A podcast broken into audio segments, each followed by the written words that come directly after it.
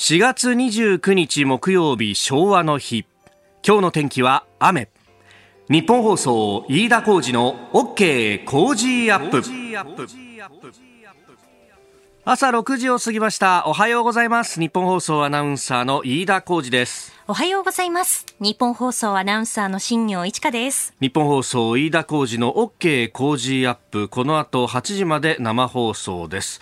今日はね、しとしとと雨が降っているという感じですけれども、まあ、この後強くなったりもするみたいですね。激しい雨が降るかもしれないと。はい、そうですね。夜にかけて本格的に雨が強まる可能性がありまして、あと風も強まるので横殴りの雨になるんじゃないかということで。夜にかけて、はい、あ、そう、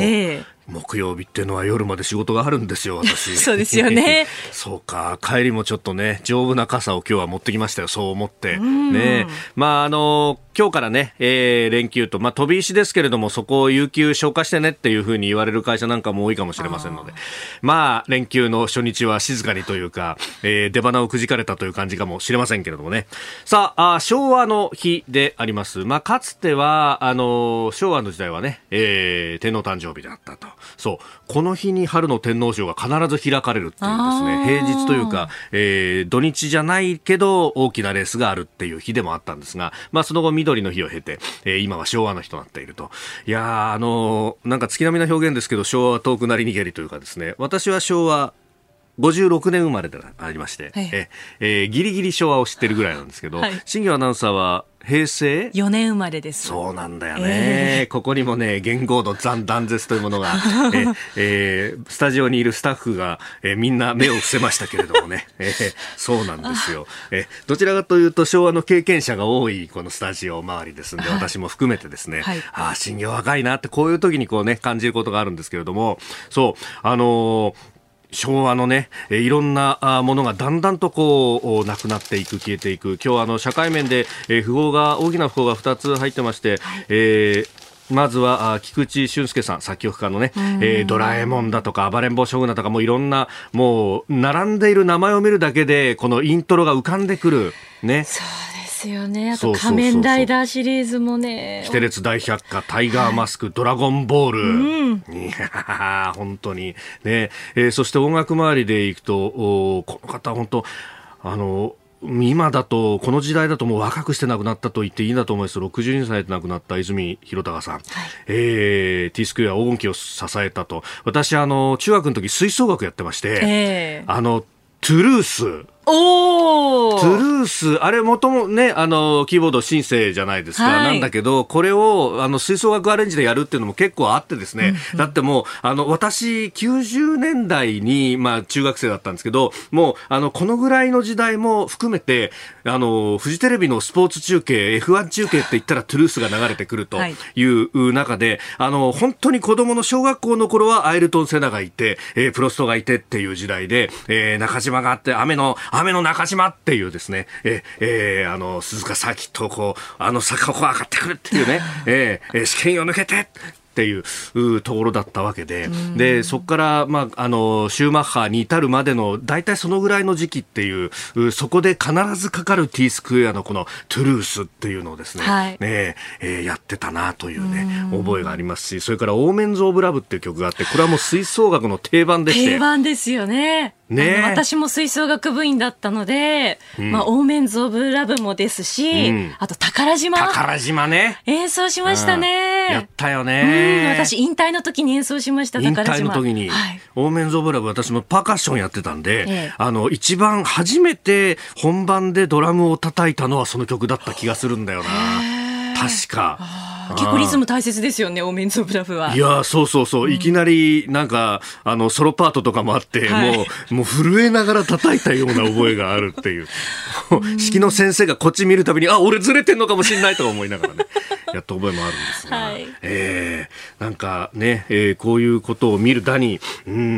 昭和がもうね、去ってから30年以上が経ってるんだなっていうことが如実に感じるところでありますが、辻でご冥福をお祈りいたします。さあ、昭和の日、今日もですね、いつも通りというか、ゴールデンウィークすべていつも通り、月曜から金曜までは8時まで放送がございます。まあ、仕事がないよという方もね、早く起きちゃったなんて時は、ぜひお聞きいただければと思っております。あなたの声を届けますリスナーズオピニオン。この OK 工事アップはリスナーのあなた、コメンテーター、私田新行アナウンサー、番組スタッフみんなで作り上げるニュース番組です。ツイッターのタイムラインを見ていると、昭和な看板を上げている人がいたりとかですねなんか昭和大喜利になりつつあるなという感じもありますが、さあ今朝のコメンテーターは番組初登場です。慶応義塾大学総合政策学部長の土屋元裕さんです。この後6時半過ぎからのご登場となります。で、取り上げるニュース、まずはですね、昨日東京オリンピックパラリンピックの5者会談が行われましたが、このオリンピックパラリンピック大きなスポーツイベントがあると、サイバーセキュリティというものも実は問題になってくるということ、そのあたり土屋さんに伺ってまいります。それから政府がワクチンの治験を待たずに緊急使用許可へという今日の日経の一面です。さらにバイデン大統領は就任100日を前に初の施政方針演説に臨むと、上下両院の合同会議の中での演説に臨むとのことです。そして RCEP の国会承認、昨日参議院の本会議で行われました。そしてキーワード、ジョン・アキリーノ氏、この方は、アメリカインド太平洋軍の新しい司令官ですね。そして G7 のデジタル技術会合についても取り上げてまいります。今週はご意見をいただいた方の中から毎日抽選で5人の方に健康マヨネーズからオリジナルドレッシングと人参とリンゴのドレッシング、ローストナッツドレッシングのドレッシング3本セットをプレゼントしています。ポッドキャストや YouTube でお聞きのあなたにもプレゼントが当たるチャンスです。番組ホームページのプレゼント応募フォームから住所やお名前、電話番号を登録してご応募ください。スタジオ長官各紙入ってまいりました。日付の下にはね、昭和の日というふうに書いてあります。祝日の朝刊です。特集記事で一面取ってるのが読売新聞、本流デジタルというですね、デジタル化とそして、民主主義であったりとかの関係について掘り下げて書いている記事であります。このあたり、サイバーセキュリティであるとか、そういったところも含めてですね、今日のコメンテーターの慶応義塾大学教授土屋元裕さんに、また7時台にね、詳しくお話を伺っていこうと思っております。それからですね、福井県にあります、営業開始から運転開始から40年を超える原発について、福井県の杉本知事が県庁で昨日会見をしまして、再稼働に同意すると表明をした件、朝日新聞とそれから東京新聞一面トップに掲げています。美浜原発の3号機とそして高浜原発の1号機2号機というところですけれども、40年を超えた原発、これをですね、老朽原発というふうに、西は報じておりますけれども、これについてね、再稼働というのは、福島第一原発の事故後初めてだということで、大きく報じているというところであります。これね、昨日あたりだったかな、毎日新聞が、書いていたのは、脱炭素、2050年までに実質排出ゼロを目指すということになると、あるいは2030年までに 46% 減ということを目指すとなると、こういうことも原発も活用していかざるを得ないというような、流れを作ってで、なし崩しに進めてるんじゃないかみたいな批判が、出ております。これね、最初に2050年にカーボンフリーニュートラルっていうのを菅総理大臣が一番最初の所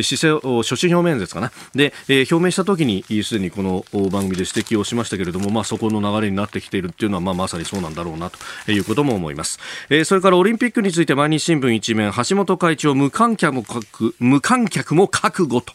という記事が出ております。それから日経一面はね、先ほど申し上げましたが、ワクチン治験待たずに許可という22年にも法改正をするんだという記事ですが、これ前提としてですね、闇雲にこの治験をすっ飛ばすというものではなくて、海外で使用した実績があればというのが一つの条件になっているということは、まず前提の条件というか、知識として、申し上げておきたいと思います。後ほどこれも次第でお送りいたします。そして産経一面は都内28日連続前週超えというコロナ感染、PCR 検査の陽性者の数についてであります。で、ここでですね、私気になった記事といいますか、昨日共同通信が報じてたんですけれども、ゴールデンウィークの新幹線予約1万席増、宣言でも減らず JR 東日本という記事が出ております。指定席の予約数というものをね、順次発表していたりなんかもしますが、追加で共同通信が取材をしたところ、緊急事態宣言の前後で、合計でおよそ1万1000席予約が増えたということが、取材で分かったということで、宣言前の合計で25万9000席から 4.2% 増加していたということであります。こういう見出しがつけられると、おお、なんだ増えてんのかみたいなことになりますが、ただですね、2019年の予約状況と比べると依然として4分の1程度という低い水準になっていると。で、これ手元にですね、詳しい数字というものを、指定席状況をですね、前々発表していたものが手元にあるんですけれども、例えばですね、今日29日の、この時期だと、上り下り両方で、新幹線在来線合計で予約可能な席数は81万席あるんですけれども、予約席数は8万席ということで、1割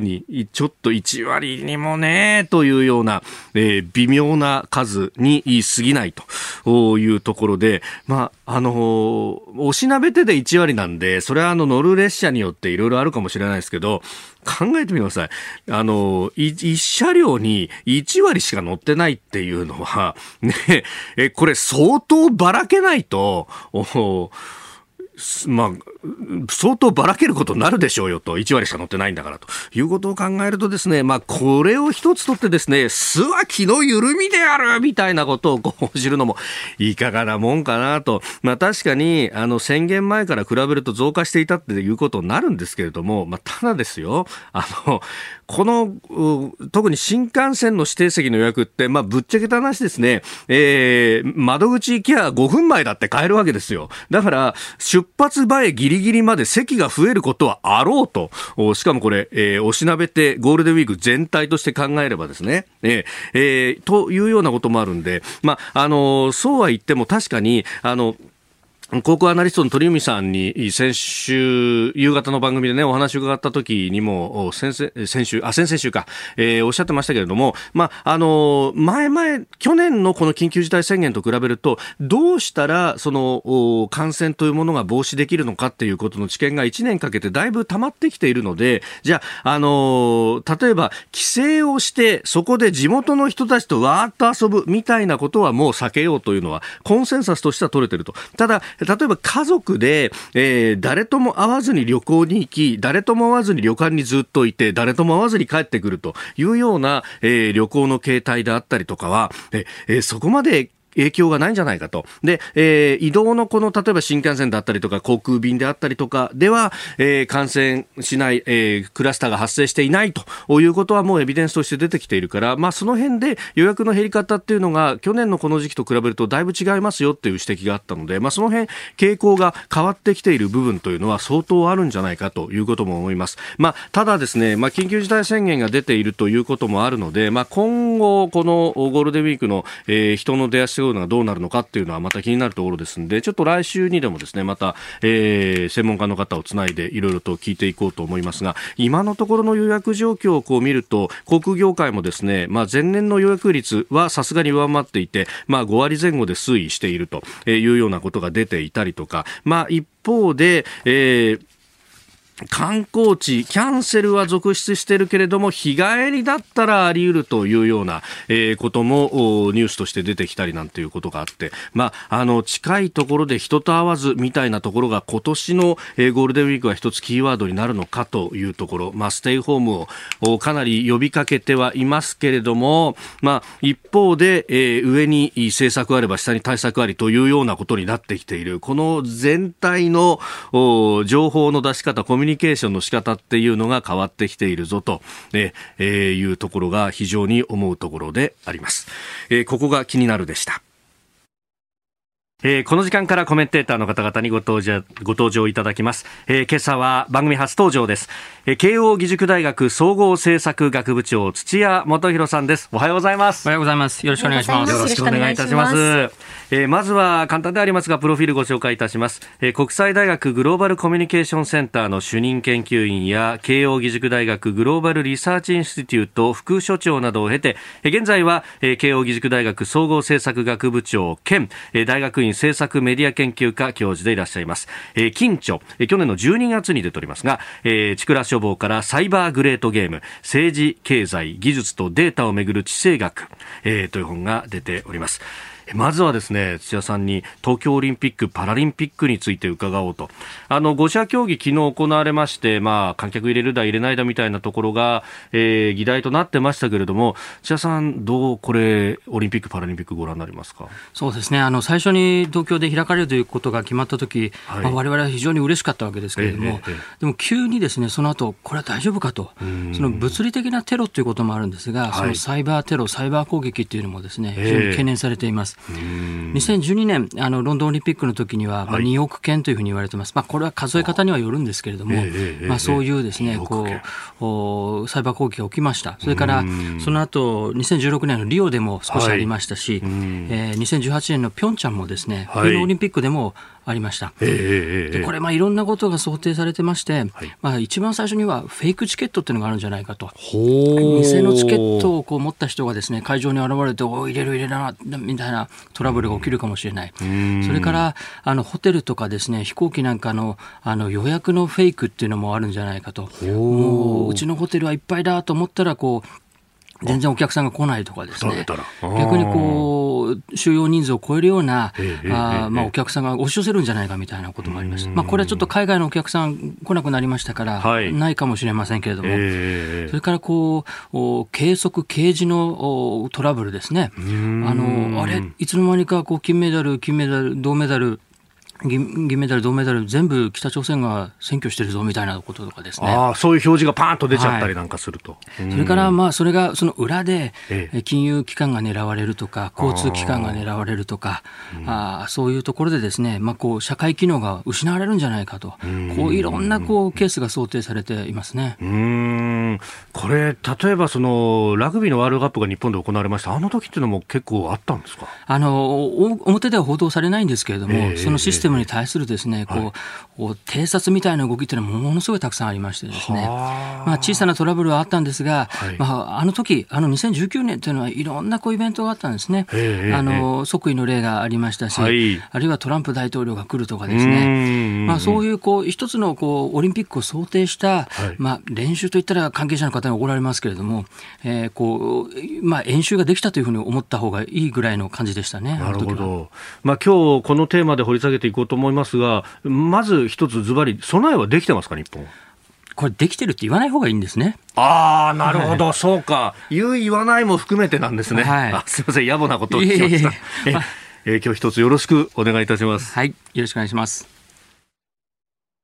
今朝のコメンテーターは慶応義塾大学総合政策学部長の土屋元裕さんです。今まさにですね、この宇宙の話で人工衛星と、そのデータのやり取りとかっていうのはもちろん民間でもね、それこそ衛星携帯電話なんかでも使ったりなんかして、私夕方の番組で辛坊治郎さん今ちょうど太平洋横断チャレンジしてますが、電話でつないだりとか衛星にお世話になってるわけですけども、これ当然ながら各国の、軍隊であったりとかっていうのもここを使う頻度高いわけですよね。そうですね、今こうドローンという無人機の話がよく出ると思うんですけども、無人機もですね、やっぱり操作するときには人工衛星でこう位置を確認するとかですね、でドローンが撮影した映像を人工衛星を介してですね、地上に送るとかですね、アメリカはこう例えばテキサスでですね、こうパイロットが無人機を操作してるんですけど、実際の無人機は中東で飛んでたりするわけですよね。でそうするとやっぱり通信をどうしても返さなきゃいけなくて、その通信をいかに邪魔するかということを敵側は考えていると思うんですよね。でそれはこう電波を使ったその電子戦の場合もあるし、はい、ソフトウェアハードウェアを狙ったこのサイバー攻撃という場合もあるし、とにかくあらゆる形で止めるということをやっぱり相手側は考えてますよね。ああ、そうか。その目的のためにはもう何でもかんでも使うと、はい、ある意味じゃあそれが融合しての戦いになってきたりもするわけですか。そうなんですよ。これクロスドメインとかマルチドメイン戦争とかですね、はい、ハイブリッド戦争とかいろんな言い方があるんですけど、はい、今までの戦車と戦車が向き合うとかですね、戦闘機と戦闘機がドッグファイトするなんて戦争はもう起きないと。こういう飛んでる戦闘機の位置をこうサイバー攻撃によってダマくらかすとかですね、艦艇のですね、はい、船から発射するミサイルが飛ばなくなるとかですね、まあ、そういった形の複合的な戦争というのがこれから起きるだろうというふうに言われてます。そういう面でこうサイバーっていうのは核なんですね。サイバーだけがそれぞれの領域をこう渡っていけるというか、つなぐ役割ですもんね。おっしゃる通りですね。こう陸海空宇宙っていうのはこう人工空間じゃなくてこう自然空間なんですよね。でサイバーっていうのはそれを覆うような人工空間なので、非常にこう肝だと思いますね。ここでポッドキャスト YouTube でお聞きのあなたにお知らせです。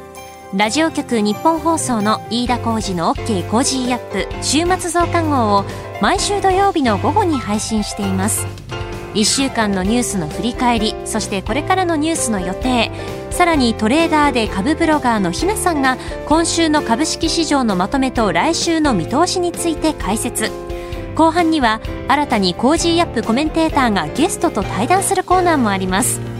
ジャーナリストの長谷川幸宏さんと麗澤大学大学院客員教授の高橋史郎さんにご登場いただきまして、教育をテーマに掘り下げていきます。土曜日もぜひチェックしてください。あなたと一緒に作る朝のニュース番組、飯田浩司の OK コージーアップ。海外でお聞きのあなた、そして関東以外の地域でお聞きのあなたからの参加もお待ちしています。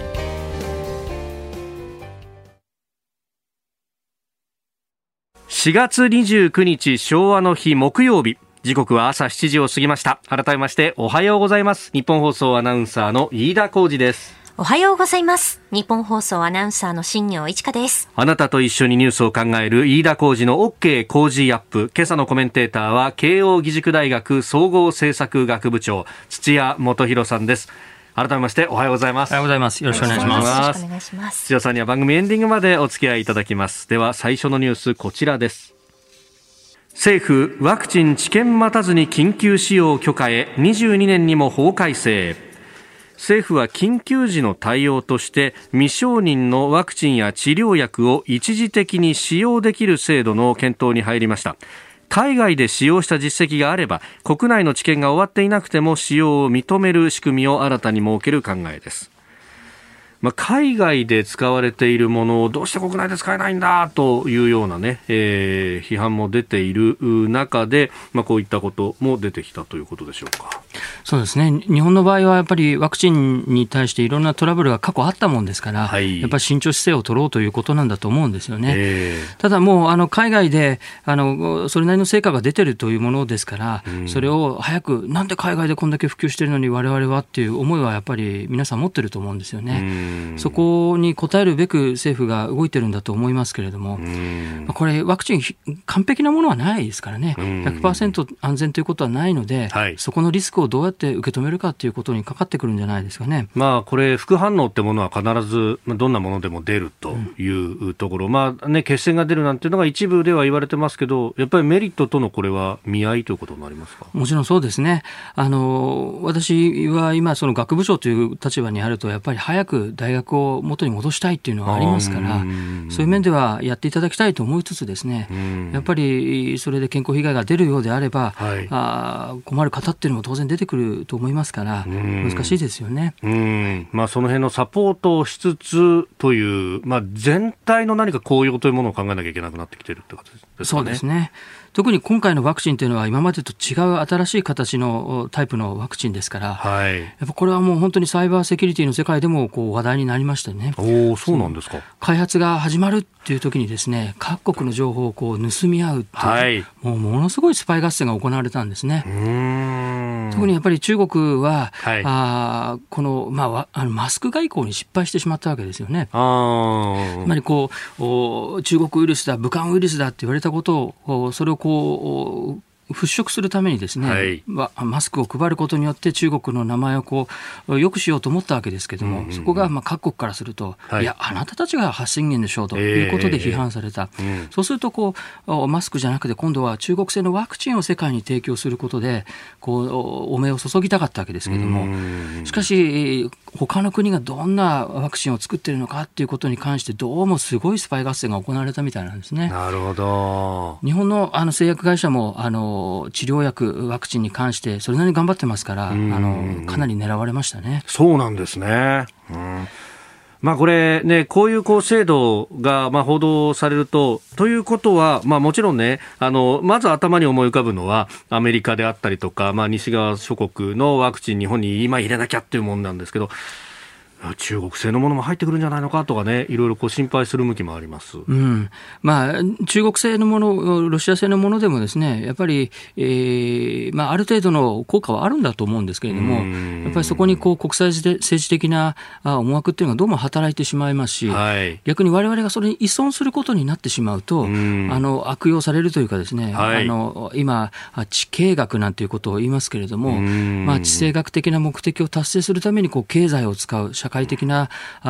物品を使うなんてことが行われてしまうとですね、我々にとっては非常に不利なことになりますから、そこは慎重な立場を取らないといけないということだと思うんですよね。それってやっぱ突き詰めると、やっぱ我が国も自分たちで作るっていうことが遅れても必要だってことですかね。そうですね。新しいそのワクチンの作り方、日本は出遅れてしまったので、ファイザーやその他の会社のようにすぐには出てこなかったわけですけれども、我々、日本の製薬会社がサイバー攻撃やってですね、アメリカのファイザーから情報を盗むなんてことはしませんから、やっぱり正当なやり方で開発をする、そして安全なものを作るっていう時にはどうしても時間がかかってしまったということだと思うんですね。しかしこの、ね、サイバー攻撃っていうと大イベントだったりとか政府機関だったりとかっていうのが思い浮かびますけど、私企業だって全く例外ではないということがよくわかりますね。もうおっしゃる通りですね。こう企業っていうのはもう本当にこう最前線に立たされていて、自分たちはそんなもの持ってないですよっていう会社も今ね、狙われるわけですよね。つまりこうネットワーク社会ですから、はい、こう重要な情報を持っている会社そのものって、ね、一生懸命守ってるわけですけど、その取引先がやられるわけですね。でその取引先がこのセキュリティが甘いと、そこにつけ込まれて、そこから本物そっくりのメールが本丸に送られてですね、本丸の人があの取引先から来た添付ファイルだから大丈夫だろうと開けちゃうわけですよね。そうするとバッとこう広がってしまうということがありますので、本当に騙し合いの世界で、難しい状況に企業の方々は置かれていると思いますね。おはようニュースネットワーク、東京有楽町日本放送キーステーションに全国のラジオ局21局を結んでお届けいたします。時刻は7時11分を過ぎました。おはようございます。日本放送アナウンサーの飯田浩司です。今朝のコメンテーターは慶応義塾大学総合政策学部長の土屋元弘さん。取り上げるニュースはこちらです。アメリカバイデン大統領が就任100日を前に初の施政方針演説へ。アメリカのバイデン大統領は現地28日の夜9時、日本時間ではこの後午前10時頃ですが、上下両院合同会議で施政方針演説を行います。厳重な警備体制のもと、政治外交、経済外交を中心に今後の施政方針を打ち出します。就任最初の演説は一般教書演説とは言わずにこういう形を取るということですが、就任100日までずいぶん待たせた感じですね、これ。そうですね。一般的にアメリカ大統領は就任して最初の100日とか100日間はその議会との間のハネムーンだというふうに言われるわけですね。で、大統領にとって不利なことをあまりやらないでおこうということでやってきました。この、演説の後、本格的な論戦というか議会との駆け引きというのが始まると思うんですよね。そこでトランプじゃなくてバイデン大統領がですね、はい、どこまで、らしさを出していけるかというところだと思うんですね。ある意味トランプ大統領を引き継いでいるところもありますし、はい、特に対中関係なんていうのはそういうところがあると思うんですね。我々、バイデンさんがこう当選したというときに多少懸念をして、中国に対する姿勢が弱まるんじゃないかというふうに思っていたわけですけども、意外にも、もしかするとトランプ大統領よりも強い姿勢でですね、望んでいるところがある。特にそのチベットとかウイグルとかですね、はい、ああいう少数民族に対する支援というのをどうも打ち出しているということ、それから台湾ですね、はい、これ台湾もですね、トランプ大統領が当選したときに、2016年、17年に就任したときにですね、はい、すぐに台湾の総統に電話をかけたということがあってですね。ありましたね、はい。あれは異例中の異例だったわけですね。ところが、その後、台湾との関係を強化し、そしてバイデン大統領はもっと強化する方向に動いているわけですね。今まではその台湾関係法という、法律に基づいて、台湾のことは見放さないよっていう程度のメッセージだったわけですけども、はい、中国の脅威が高まっているということもあって、バイデン大統領はもうむしろその台湾というのが一つのこうコアのコンセプトとしてあって、はい、でそこで、クアッドってよく言われますけれども、日米豪印を中心にですね、この太平洋の問題というのを考えていこうと、はい、そういうふうに動いてきているわけですよね。そういう面ではこの外交についてバイデン大統領が何を言ってくれるかというのは非常に大きなポイントですし、先日の日米首脳会談の成果というのが盛り込まれるといいなというふうに思いますけれどもね、こちらに注目してくれているんじゃないかというふうに思いますね。それに先立つ形で電話での記者会見というのが行われたそうで、その中でも権威主義、あるいは、専制主義と、民主主義の戦いなんだというような、これずっとバイデンさんはこの表現使ってますね。そうですね。やっぱりこの残念ながらですね、例えばコロナの対応なんていうのも、発信源は中国だとしても、その後収束させたのはやっぱり権威主義の力っていうのは大きかったわけですよね。その中国の人たちにアプリを使わせて、はい、そしてその位置情報を確認して、で感染者が出た時にはもう徹底的に取り締まるっていう確保するっていうことをやったわけですよね。やっぱり民主主義の国ではやっぱり自由を重んじるときにそういうことはできない、プライバシーを重視するというときになかなかできないわけですよね。そういう面ではバイデン大統領決して言わないと思いますけれども、はい、ある種の民主主義の危機を感じていると思うんですよね。で特にそのアメリカの中で今国内の分断が激しく進んでいるわけですね、はい、これはブラックライブズマターもそうですし、いろいろな貧富の格差の問題もありますし、はい、こういった問題に歴史的に民主党政権というのはコミットしてきたわけですけれども、それに対する成果を問われるという局面がこれから100日を超えて始まるわけですよね、はい、そうすると経済をいかに回復させるか、そしてコロナをいかに収束させるかというところというのは非常に重たい課題ですし、政治家としてはやりがいがあるかもしれませんけれども、はい、失敗した時のリスクはかなり大きいんじゃないですかね。今日の各種経済面で出しているのが、バイデンさんがその格差の是正であるとか国内の経済浮揚というところで、かなり大規模な、それこそ200兆円規模の、予算を財政出動を出してくるんだと。で財源は富裕層からの増税で取るんだというようなことも出てきてます、こういったことをもうゴービッグなんて言って大きくやれみたいなことを言っている、らしいと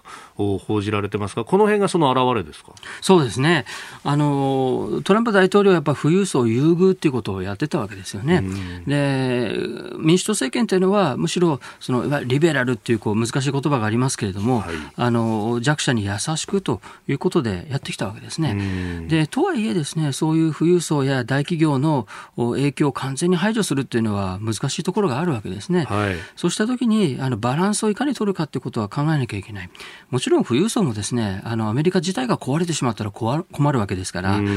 そこへのサポートっていうのは考えなきゃいけないですから、ある程度のその税制の改正っていうのは受け入れざるを得ないところがあると思うんですよね。しかしやっぱり自助努力っていうのが重視されてきた社会の中で、は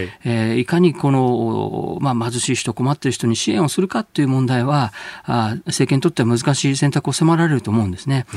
でこれは日本もそうですけれども、各国ものすごく財政出動をもうしてしまっているわけですね、はい、この過去1年間。そうしたときにどこまでもっとコミットできるかということは難しい、政治的な選択になりますし、特に、議会はですね、はい、民主党優位には立っているわけですけれども、共和党の声を無視してですね、予算を決めるというのはなかなか難しいと思うんですよね。そこら辺の駆け引きがこれから始まる。で、そのために私はこうするんだというですね、はい、意思表明をバイデン大統領がこれからするということですね。はい、では続いてこちらのニュースです。 RCEP 国会承認、年末にも発効で巨大経済圏誕生へ。日本を含む ASEAN 東南アジア諸国連合など15カ国が2020年去年の11月に署名した RCEP 地域的な包括的経済連携協定が昨日参議院本会議で可決承認されました。早ければ今年年末にも発効する見通しで、 GDP 国内総生産で世界の3割を占める巨大な経済圏が誕生することとなります。これに関して関税の撤廃等々で中国の攻勢強まるんじゃないかというような懸念も国内ではありますが、千代さんどうご覧になりますか。そうですよね。もともと TPP というのがあってですね、はい、日本としてはアメリカを含む大きな自由経済圏というのを作りたかったわけですね。ところがトランプ大統領がこれに賛成してくれなかったということがあって、TPP はアメリカ抜きの形で、動いているわけですけれども、はい、その時にですね、ASEAN は独自の動きをし始めた。ASEAN はかねてから ASEAN ウェイというんですね、ASEAN 独自のやり方というのを模索しているところがあって、 ASEAN はやっぱり我々から見ると重要なパートナーというふうに見えるんですが、はい、両にらみなんですね。その日本、アメリカを見ながらも中国も見ると、これはもう、地理的な影響からするとですね、中国は無視できないということなので、今回のこの RCEP というのは中国が入っているというところが大きなポイントだと思うんですね。そしてアメリカが RCEP には入ってない、はい、そして問題はもう一つはインドですね。インドが入ってない、はい、インドもこの RCEP の最初の話し合いの中には入っていたんですけれども、最終的にはそこから抜けてしまったと。でインドもですね、その大きな巨大な経済圏、経済大国になる可能性があるわけですから、はい、そこに入ってもらった方が良かったかもしれないんですけれども、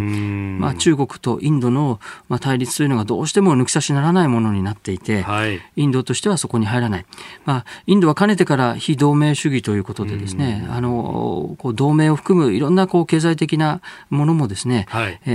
コミットするのを嫌がっているところがあるわけですよね。そうするとこの RCEP、 アメリカ抜きインド抜き、そして、中国が入っていて、日本、オーストラリア、ニュージーランド、韓国といった国々も入っているわけですけれども、はい、この中国の、力をどうやってコントロールできるかというところがポイントですよね。そのインドの非同盟主義を考えると、じゃあ日米豪印のクアッドの枠組みというのはむしろあれは例外的というふうに考えた方がいいですか。クアッドというのはまだ完全に固まってない安全保障の枠組みなわけですよね、はい、でもちろんその安全保障の連携というのが経済の方に広がってくれることを我々は期待してますけれども、クアッドというのはユーラシアを囲い込むような形でですね、はい、連携ということに、特に中国を意識した連携ということになると思うんですね。でも経済ということを考えたときに、中国のマーケットの大きさはやっぱり気になってしまうというところが ASEAN からするとあるんだと思うんですよね。じゃあ日本はこの RCEP に入らなかった方が良かったのかということもあると思うんですけれども、はい、日本はやっぱり経済で生きている国ですから、やっぱりそこからですね、ヘッジというふうに言いますけれども、はい、こっちにもかけておくということをやらないとですね、もう絶対こっちだこっちだってやってると失敗しちゃうと思うんですね。一本足打法でやっちゃうと、はいはい、なのでこっちにも足をかけといて、でもこっちの方が重要だっていうような形でですね、うまくやっとかないと、この国際政治の世界では引っ掛けられちゃうというかですね、足元をすくわれちゃうところがあると思うんですね、はい、お送りしております OK 工事アップ。今朝のコメンテーターは慶応義塾大学総合政策学部長の土屋元弘さんです。引き続きよろしくお願いします。よろしくお願いします。続いて教えてニュースキーワードです。ジョン・アキリーノ、アメリカインド太平洋軍の新司令官に30日就任するジョン・アキリーノ太平洋艦隊司令官が5月後半に来日することが昨日分かりました。複数の政府関係者が明らかにしております。菅総理大臣との会談、あるいは台湾情勢、対中抑止策の協議を予定しているとのことです。ということで、このアキリーノさん、今は太平洋艦隊司令官ということで、海軍のこれは太平洋方面のトップということになりますか。はい、これ米軍というのはですね、非常に複雑な構造になってまして、我々米軍というと陸軍、海軍、それから空軍、海兵隊っていうイメージがあると思うんですけど、はい、実戦になるとですね、これはそれぞれの必要な部隊というのを引っ張り出してきてですね、はい、統合軍というのを形成するんですね。統合軍、はい、でこれアメリカはですね、ある種こう不思議なことなんですけど、世界を勝手に6つに分断してるんですよ。それで、例えばこう北米だとですね、はい、北方軍とか、南米だと南方軍とか、あるいはヨーロッパを見てるところはですね、欧州軍というの、アメリカ欧州軍って不思議な名前があるんですね。そうですね。このアジア太平洋地域っていうのは、2018年まで太平洋軍というのがあったんですね。で2018年に名前が変わりまして、インド太平洋軍というのができました。でそのインド太平洋軍の下に太平洋艦隊っていうのがあって、これは海軍の太平洋の部隊、それから、はい、太平洋陸軍とかですね、太平洋空軍とかですね、太平洋海兵隊って不思議な組織がいっぱいあるんですね。でその太平洋艦隊っていうのは、その海軍の太平洋、アジア太平洋を見ている部隊の司令官で、その人がその一つ上に上がってですね、はい、インド太平洋軍の司令官になるということなんですね。でこのですね、インド太平洋軍というのはすごくて、はい、北極熊からペンギンまでと言われてですね、北極熊からペンギンまで、はい、それからハリウッドからボリウッドまでって言いましてですね、なるほど。ハリウッドというのはアメリカの西海岸からそのインドまで、はい、非常に広いこう地域をですね管轄する司令官なんですね。でこれが実はハワイにあるんですね。でハワイっていうと我々こう観光の楽しいところっていうイメージがあるんですけども、ホノルルワイキキビーチというね、もういいですよね。私も実は大学から研究休暇というのをいただいてですね、はい、1年間ハワイに住んだことがあるんですが、非常に同僚たちに嫌われましてですねそんないいとこ行くなんてと、はい、研究なんかできるわけないだろうって言われたんですけれども、実はこのハワイのもう一つの顔というのはこう軍事的な拠点なんですね。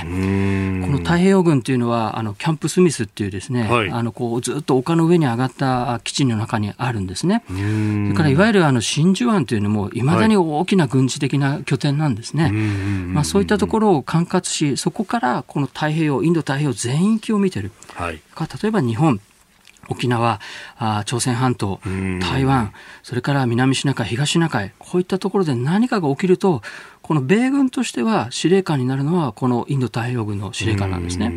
でインド太平洋軍の上に誰がいるかというと、はい、実は2人しかいない。もうあと2人、はい、つまり直属の上司というのは国防長官、はい、でその上に大統領、我々からするとっていう感じがするんですが、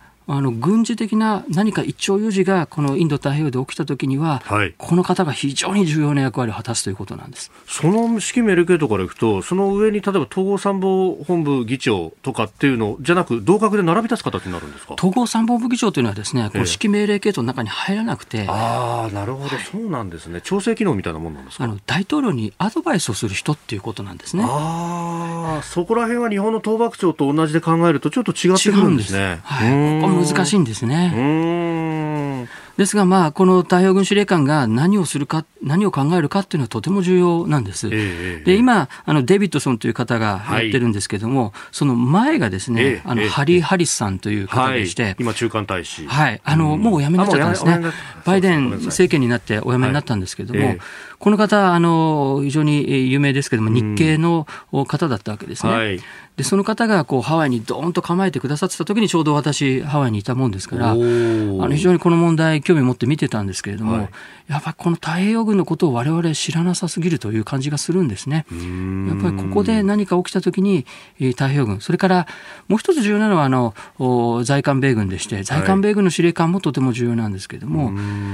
ここの太平洋軍の司令官、インド太平洋軍の司令官がどういう人になるかっていうのはですね、はい、我々に大きく関係する。相当意思疎通ができるかどうか、はい、ちょっと名前は言いませんけれども、そのかつて、インド 太平洋軍の司令官をしていた人はですね、はい、パンダハガーと言われまして、パンダハガーっていうのはちょっとあれですけど、こう、はい、中国パンダをこう抱きつく人っていうですね、はい、中国べったりというか、はい、うんうんうん、その人が司令官だった頃はですね、中国に非常に甘かったわけですね。なるほど。この人がどうかっていうのはこれから見極めなきゃいけない。その通りです。なるほど。お送りしております OK 工事アップ、お相手私日本放送アナウンサー飯田浩司と新業一華がお送りしています。今朝のコメンテーターは慶応義塾大学総合政策学部長の土屋元裕さんです。引き続きよろしくお願いします。よろしくお願いします。続いてここだけニューススクープアップです。この時間最後のニュースをスクープアップ。G7 デジタル技術会合、ネット遮断制限に反対で合意。G7 主要7カ国のデジタル技術担当閣僚などの会合が昨日オンラインで開かれ、インターネットの遮断やネットワーク制限などの措置に反対することで合意しました。中国やミャンマーなどを念頭にしてこういったことが出されてきたということであります。会合は今日29日も行われまして、日本からは武田総務大臣らが出席しているということです。あ、これって総務大臣管轄だっけというふうに、経産大臣じゃないんだとも思いましたけれども、ネットの遮断制限と、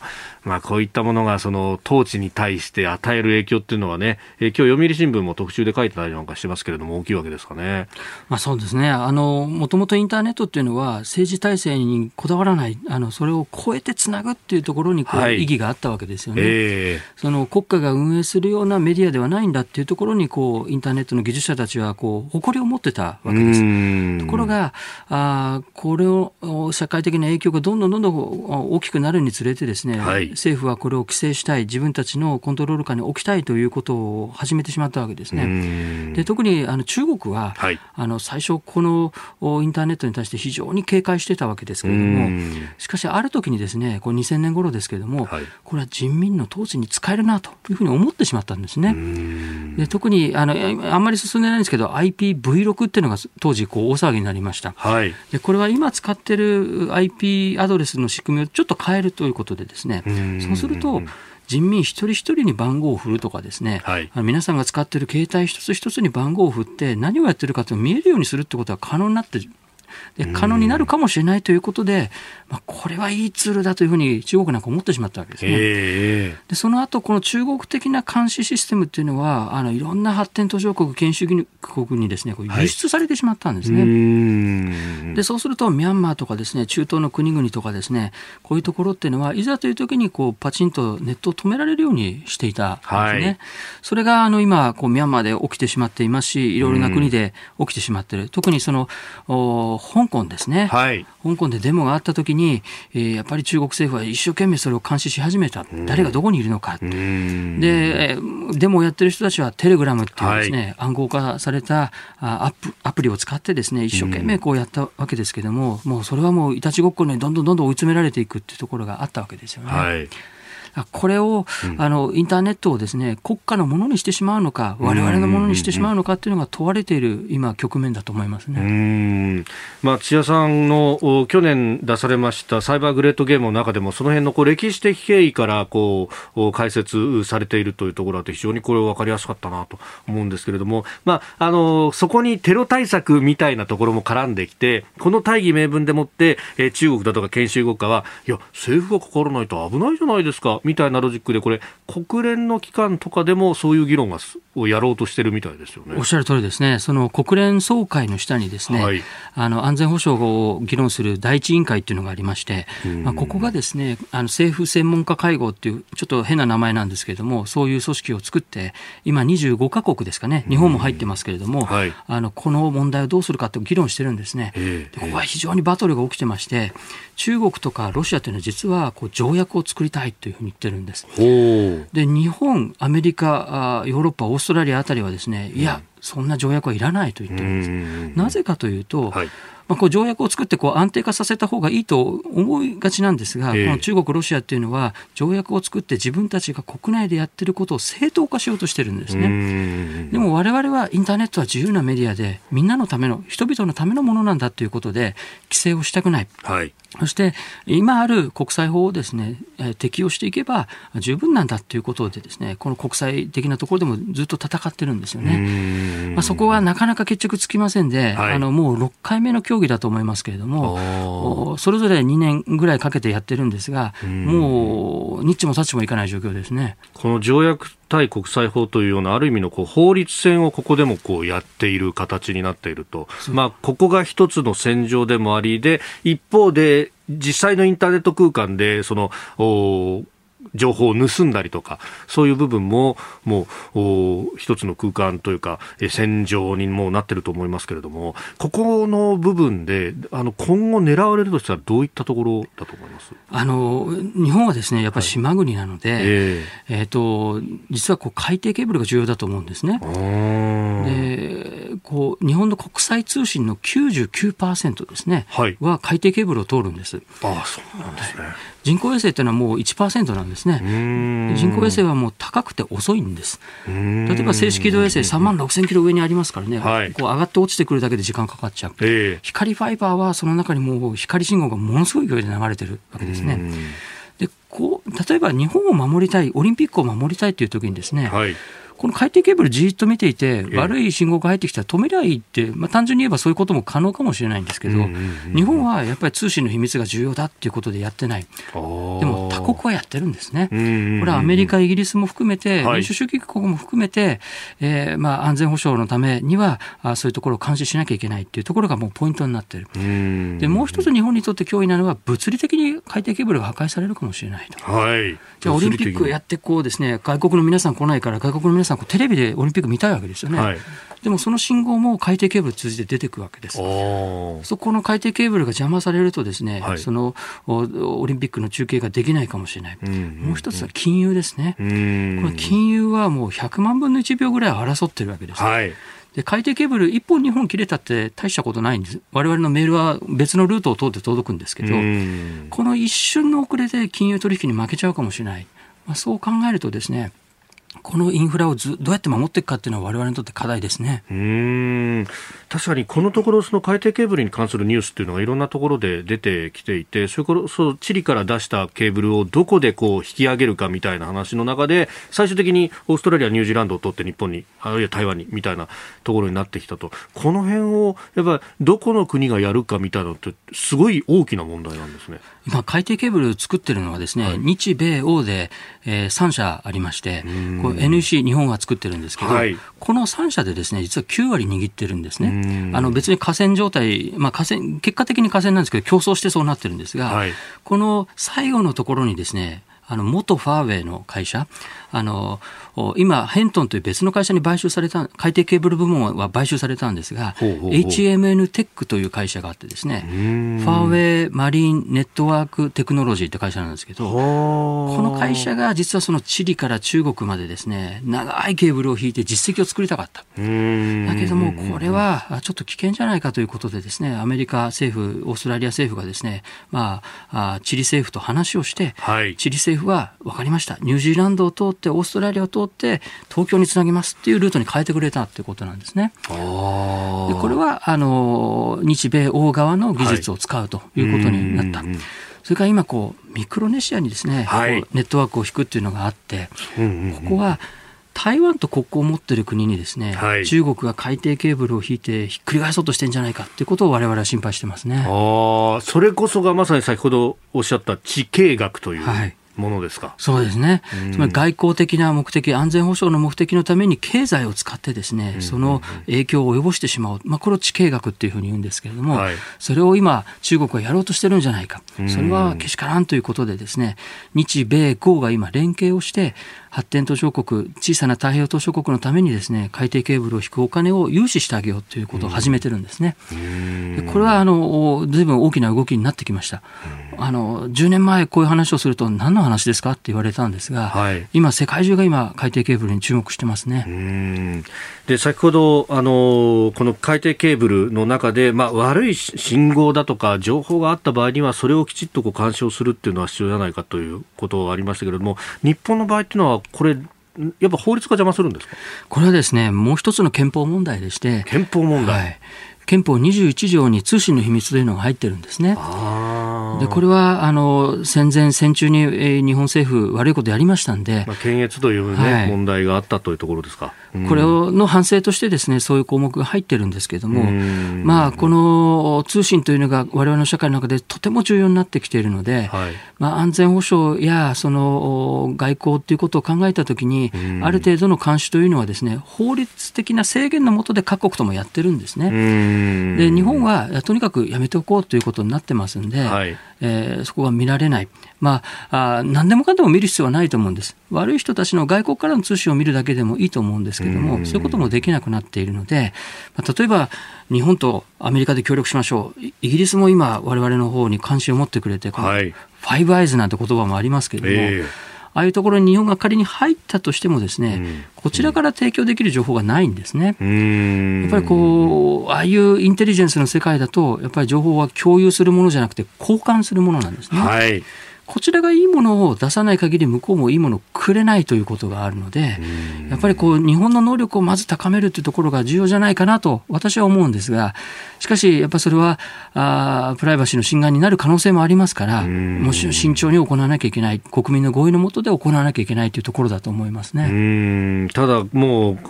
今は憲法で決まってるからできないんですの一点張りだと、これひょっとすると今はまだいいかもしれないけどということが起こりうる。そうなんです。これはオリンピックはいい契機だなと私は思ってたんですけれども、今のところ法改正はできなかった。しかしオリンピックで日本終わりじゃないんですね。はい、この後も我々は生きていかなきゃいけない、生き残っていかなきゃいけないわけですから、これは安全保障の課題としてですね、政府関係者には検討していただきたいなとずっと思っています。これやっぱり1日2日1年というふうに遅れていくにつれて、技術で取り残されたりとかっていうのは大きいですか？日本もですね、そういう面では技術的な能力はあると思うんですね。特にその志ある日本のサイバーセキュリティの企業っていうのは、はい、欧米の企業を例えば買収することによってですね、そのアメリカで研修をする、ヨーロッパで研修をすると、でいざ必要になった時にはそういう人材をですね、日本に呼び戻して日本のサイバー防衛を高めるということはできると思うんですよね。しかし日本国内で何かをやるときには、法的な制限というのがやっぱりまだありますんで、そこを変えていかないと日本のサイバーセキュリティなかなか向上しないかなというふうに懸念してます。確かに70数年前にインターネットなんてものは全くなかった、無線通信のみだった時代と、もう全然違うわけですもんね。そうですね。そして今 IoT とか言われますし、はい、もうほぼすべての皆さんがスマホを持ってるわけですよね。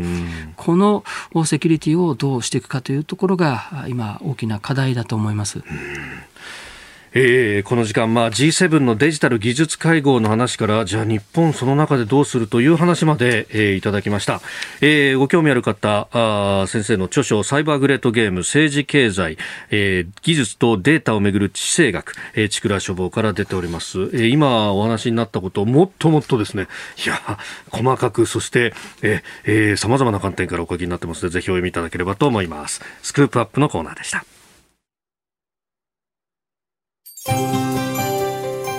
ポッドキャスト YouTube でお聞きいただきましてありがとうございました。あなたと一緒に作る朝のニュース番組、飯田浩司の OK コージーアップ、東京有楽町の日本放送で月曜日から金曜日朝6時から8時まで生放送でお送りしています。番組では公式ツイッターでも最新情報を配信中、スタジオで撮影した写真などもアップしています。コメンテーターのラインナップ、放送した内容の書き起こし、インスタグラムや飯田浩司アナウンサーのポッドキャストなど、詳しくは番組ホームページでチェックしてください。そしてもう一つ、飯田浩司アナウンサーが夕刊フジで毎週火曜日に連載中、飯田浩司のそこまで言うか、こちらもぜひチェックしてください。